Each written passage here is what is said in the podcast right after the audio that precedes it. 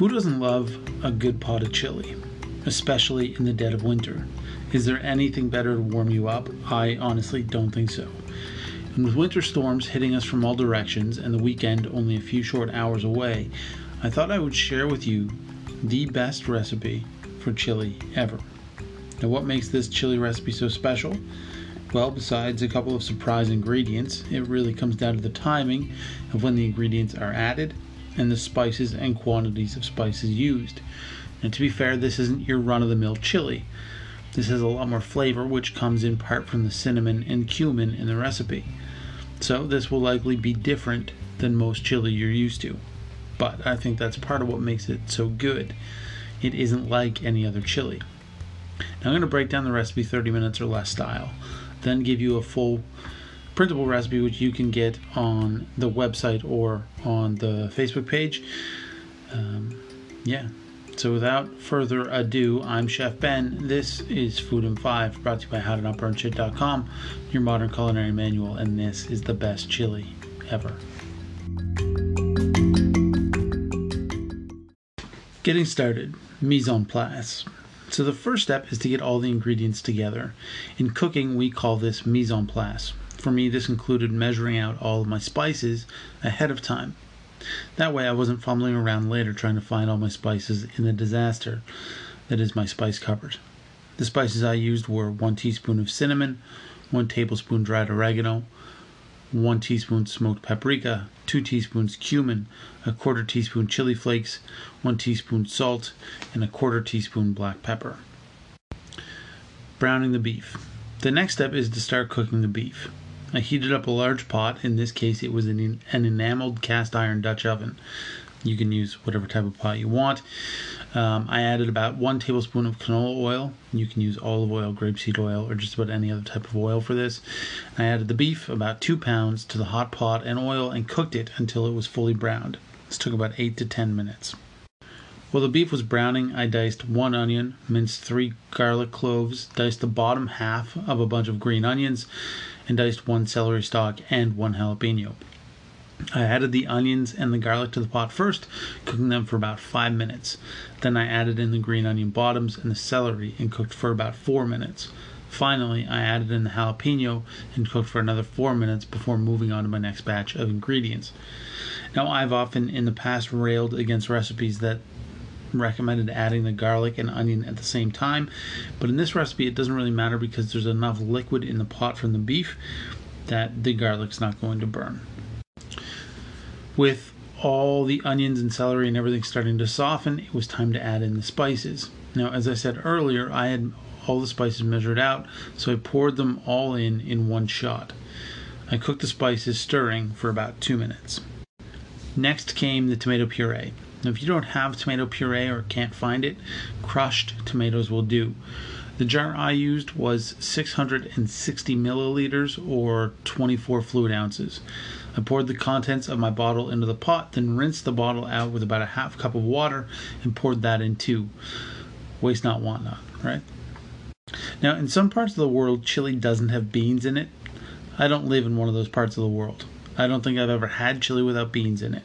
And so if you think that I'm crazy for adding kidney beans to my chili, understand that I think it's crazy that you don't.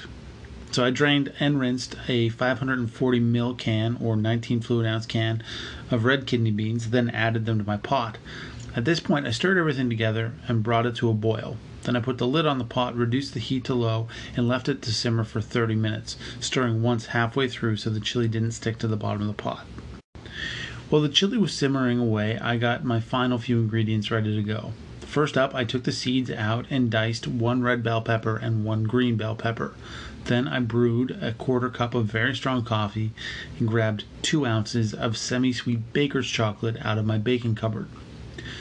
You may be wondering why I haven't added the bell peppers into the chili yet.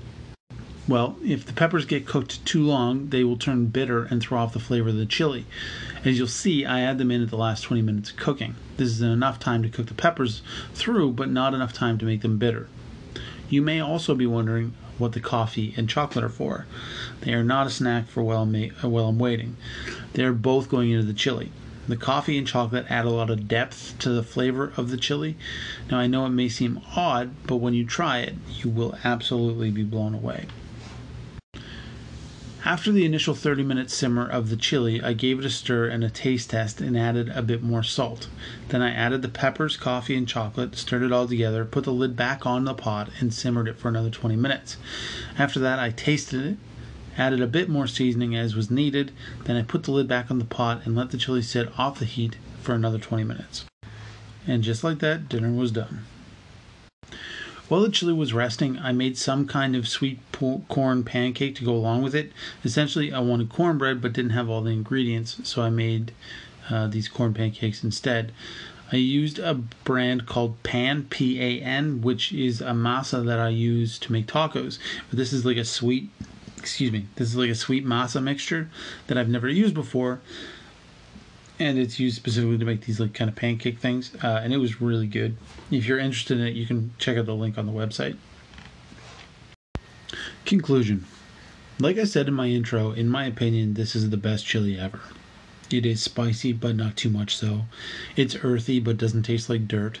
It has loads of flavor, as well as a few surprise ingredients that you can keep as our little secret. And the next time you get a craving for chili, give this recipe a shot. I promise that you'll be happy you did. Now, you may have noticed that this chili has been cooked for hours and hours and hours, as some people believe is necessary. The truth is that cooking chili for that long is actually destroying the flavor of it rather than improving it. Think about it this way. When we taste something, let's say a carrot, we aren't actually tasting the carrot, we're tasting a mixture of flavor compounds that make up the taste of a carrot. These flavor compounds are what give everything flavor.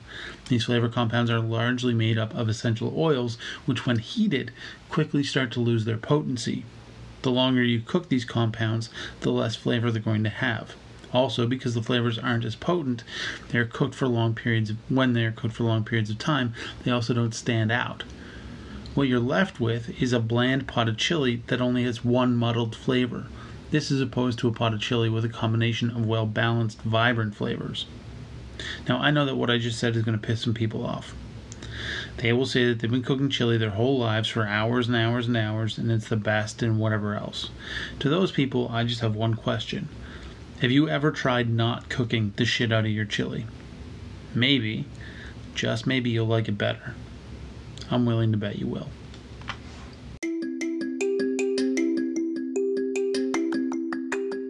As always, thank you for listening, everybody. I'm Chef Ben. This is Food in 5, brought to you by HowToNotBurnShit.com, your modern culinary manual.